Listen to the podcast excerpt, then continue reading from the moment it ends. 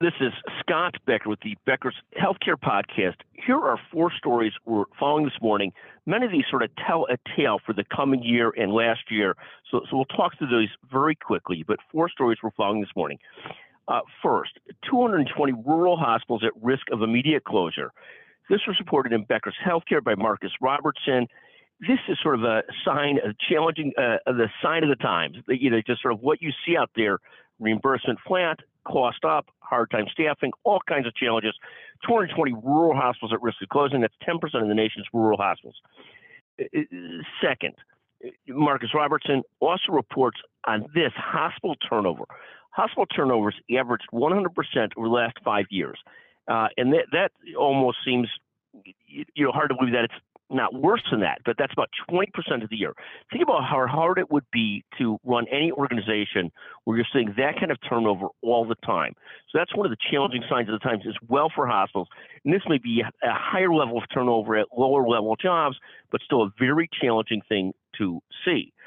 Uh, the third story we're following this morning is Baptist Health you know, reports steep investment losses. And again, this is Baptist Health, but, but the point on Baptist Health steep investment losses is this is symptomatic of what health systems are facing throughout the country, both challenges with investment losses and challenges with operating losses.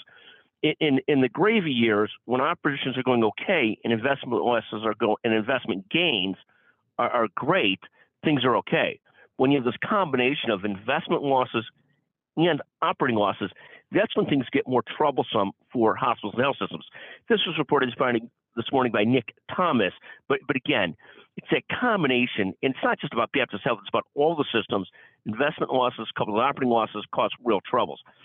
Finally, the fourth story we're following this morning is by Noah Schwartz, and this is just a story on five takeaways on what CVS did in 2022, and and and this is worth noticing just because the, the huge spot that CVS and United Healthcare have taken in the American healthcare ecosystem.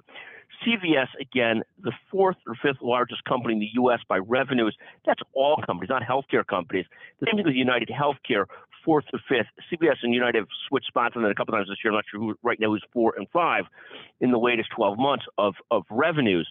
But but they are right up there with Walmart number one, Amazon number two, Apple number three. The story about five big things that CVS did this year, you know, includes their $8 billion acquisition of Signify Health and a number of other things. But, but really, the big telling point is how big CVS and Walmart have become as part of the U.S. healthcare ecosystem. The other thing I'll add to today's podcast are three quick, brief shout outs to leaders, uh, three leaders and there'll be separate podcasts about these in the Becker Business Minute. Jenny Spisso, the remarkable leader and CEO of UCLA Health, UCA UCLA Health. My goodness, what a, what a remarkable mix of compassion and intelligent, driven leadership, Jenny Spisso. The, the second person we'll give a shout out today is to Gary Guthart. Gary's the CEO of Intuitive. He's been there almost from the inception. He's this great mix of engineering talent to go with business savvy to go with tremendous personal and leadership skills. So the second shout out goes to Intuitive, who has built sort of the world leader in robotic surgery, digital assisted surgery, Gary Guthart. The third shout out I'll do today is to Mudit Garg. Mudit is uh, the magnificent leader of Qventus, and, and is fat, fascinating. It was sort of heavy into the predictive analytics business before that was a thing, and, and really a leader in the space. Uh, Mudit, uh, like Gary, is this great mix of engineering and business talent.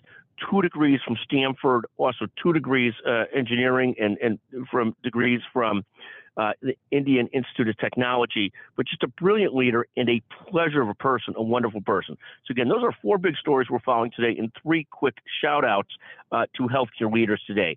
Thank you for listening to the Becker's Healthcare Podcast. Thank you very much.